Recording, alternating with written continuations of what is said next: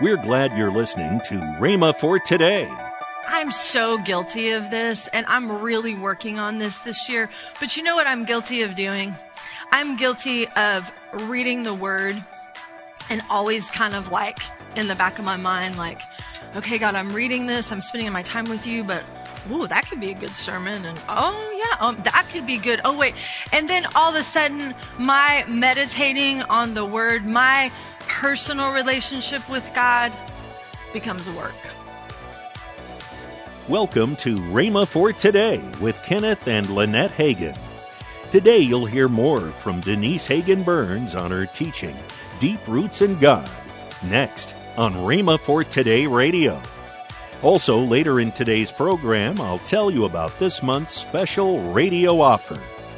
Right now, let's join Denise for today's message.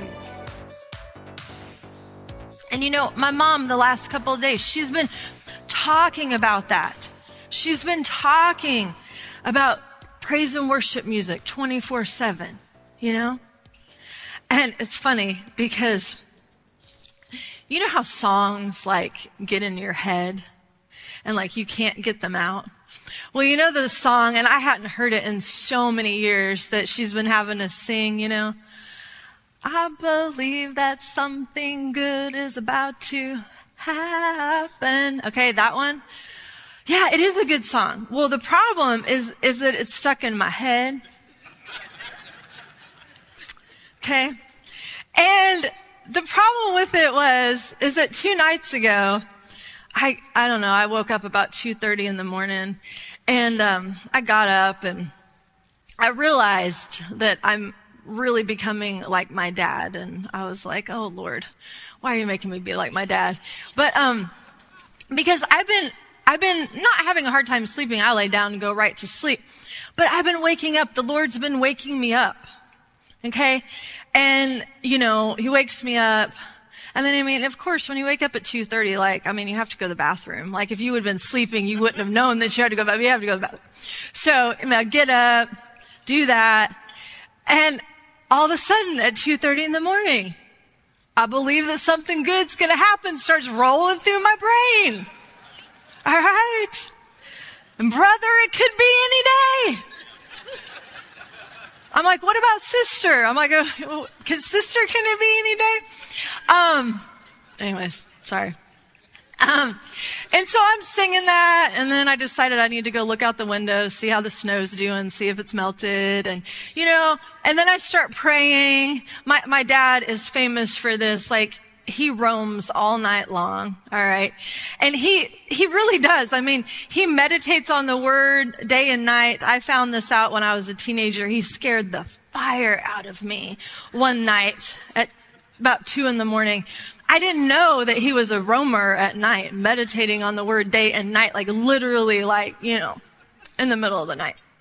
And so, um, he would get up and he would pray and he would, you know, roam around our house. Well, what I didn't know is that in him roaming around the house, oftentimes he would go up to my room, my brother's room, just pray quietly in the spirit. But I found it out one night I was about 14 years old and, you know, I was, you know, when you're asleep and then all of a sudden you, you kind of like get in this lighter sleep and you feel like somebody's staring at you. Yeah, I, I, I kind of got that, uh, that feeling. And so I open my eyes and I mean, it's dark. I open my eyes and I see this man like looming over me and their hands are stretched out like they're just to grab me or something. And I was like, ah! And I started screaming and, you know, hitting and kicking. And my dad's like, baby, baby, it's me, it's me, it's me, it's me. And then I got really mad at him and I'm like, Dad, what in the world are you doing? Stop being a creeper. I was really upset. And then I felt really bad because he like almost started to cry and he's like, baby, I'm sorry. I was just praying for you. I was just praying for you. And I'm like, oh. And then I felt about this big. And I was like, okay, dad, but do you have to do it creepily in the middle of the night standing over my bed? So, yeah. So now that's me. Okay. So I roam around our house at night praying. Um, but anyways. All right. So, but meditating on the word day and night. Like we need to take that literally. Okay. Not just, you know, figuratively, but literally meditate on it. You know, and praise and worship is a great way to do that. Always having a song in your heart. All right? Reading this word, reading this word and really letting it change you. You know, um, a lot of us in here are ministers or we're in ministry. And, you know, I'm so guilty of this and I'm really working on this this year. But you know what I'm guilty of doing? I'm guilty of reading the word and always kind of like in the back of my mind, like, okay, God, I'm reading this, I'm spending my time with you, but ooh, that could be a good sermon. And oh, yeah, um, that could be good. Oh, wait. And then all of a sudden, my meditating on the word, my personal relationship with God becomes work. Okay. It becomes preparing for a sermon. And it no longer, when you're preparing for a sermon, of course, you're getting the word in you, but it's not your personal relationship with the Lord. And, you know, have you ever heard of ministers like getting in, you know, just like sin and moral failure and things like that. And you're like, what in the world? Like, they're, they're, they're a pastor, they're a minister. They get up and they, they tell people how to live for the Lord. Well, you know why that happens? It's because they fail to keep their personal relationship strong. Even though you're in, in ministry and a minister and you're up here, you have to maintain that personal relationship with God where you're not constantly looking for the next sermon, for the next word. Sometimes things, as ministers, sometimes things between you and God, they need to stay between you and God. It needs to be your own personal relationship. And I'm so guilty of that. God will speak something to me and I, I, I try. I'm like, okay, God, but yeah, this is really good if it ministers to me. Like, can I go ahead and like say that to other people? And he's like, no, that's just you and I. That's just between you and I. And so meditating on this, I have been more purposeful in just reading the word to let God minister to me. You know what else I'm guilty of a lot? When I'm going through a situation, I'm like, oh, I need to find scripture for that. And not that that's bad. We need to. We need to stand on scriptures. But if that's all we're doing and we're never just letting God talk to us about what he wants to talk to us about, that's where the problem comes in. Turn over to 2 Timothy. 2 Timothy. Let's read this over here. 2 Timothy 3 verse 16. All scripture is inspired by God and is useful to teach us what is true and make us realize what is wrong in our lives. It corrects us when we are wrong and teaches us to do what is right. God uses it to prepare and equip his people to do every good work. There's a lot in those couple of scriptures right there, you know? And so, you know, the Lord uses His word to teach us and to show us and correct us. But sometimes when we're looking for specific scriptures on specific things, we don't allow the word to teach us and to correct us, right? And so I've been trying to be more purposeful about saying, Hey, God, I'm going to come to your word. I'm going to meditate on your word with no agenda. Okay. I'm not trying to look for scriptures on peace or on, you know, joy or this. I'm not looking for a sermon. I'm just going to come to your word and I'm just going to spend time with you. No agenda. Whatever you want to speak to me through your word. Do you know that, that this is the number one way that God speaks to you? Number one way. Okay. So if you want God to speak to you more, right here. Okay. You come to him and say, God, no agenda. What do you have for me today? And you start reading his word and you start listening down on the inside and he's going to talk to you every single time. because this word is alive and powerful. And you cannot read his word without coming away changed, without coming away refreshed. This is how our roots get watered. When our roots are deep, we get watered by this. And you may say, well, like, Denise, what do you read? Do you just like, and whatever flops open?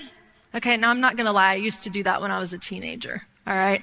I didn't really know what to read in God's word, so I'd be like, okay, God, whatever you want me to read. And I would go, and whatever page it popped open to, I would read. You know, God even worked through that because there'd always be something good on the page that I needed. All right. But I've grown a little bit since then. But, you know, I really, I, I just read, I, I kind of take what my grandfather used to say. Um, so I'll, I mainly live in the epistles, okay, the letters that um, are to the church, you know, because we are the church and that's where we live. So that's what I read, you know, Galatians, Ephesians, Philippians. Philippians happens to be my favorite book.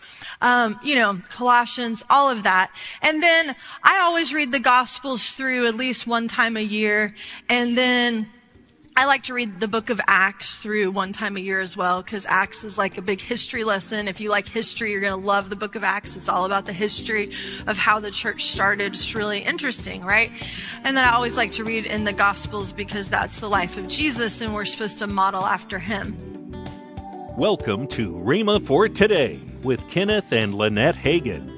You can find more great materials by Kenneth E. Hagin, Kenneth W. Hagin, and the rest of the Hagin family by visiting our online bookstore. I want to tell you about this month's radio offer. This month, we're offering Kenneth E. Hagin's Legacy Bible. Some of the features of this Bible include a collection of 26 lessons on faith, giant King James text, all bound in black genuine leather. Next is the three CD series, Jesus is Coming Again, from Kenneth E. Hagin. Last but not least is Kenneth W. Hagin's slimline book, The Life of Obedience. All these items are at the special discounted price of $130. Call toll free 1 888 Faith 99. Again, call toll free 1 888 Faith 99. You can also order online at rhema.org. That's R H E M A dot O R G. rhema.org. Or if you prefer to write to Kenneth Hagin Ministries, our address is P.O. Box 50126, Tulsa, Oklahoma 74150. We always love to hear from our listeners, so write in or email us today and become a part of Rhema for Today. Right now, let's join Kenneth and Lynette Hagin. I want to thank all of you, as I say many, many times, our word partners. And then somebody said, Well, what's a word partner? Well, a word partner is somebody that prays for us regularly sends in an offering, whatever you can afford to send in, at least one time a month. And these this partnership helps to keep this television yes. broadcast on, but it also helps to provide part of the tuition for Rhema Bible College students. Their tuition only pays 30%. The rest of it comes from our word partners. And we just want to thank you. And the reason we say what we say is because these Rhema Bible College graduates are all yes. over the world yes. teaching the Word, and it's because of you that you're helping us.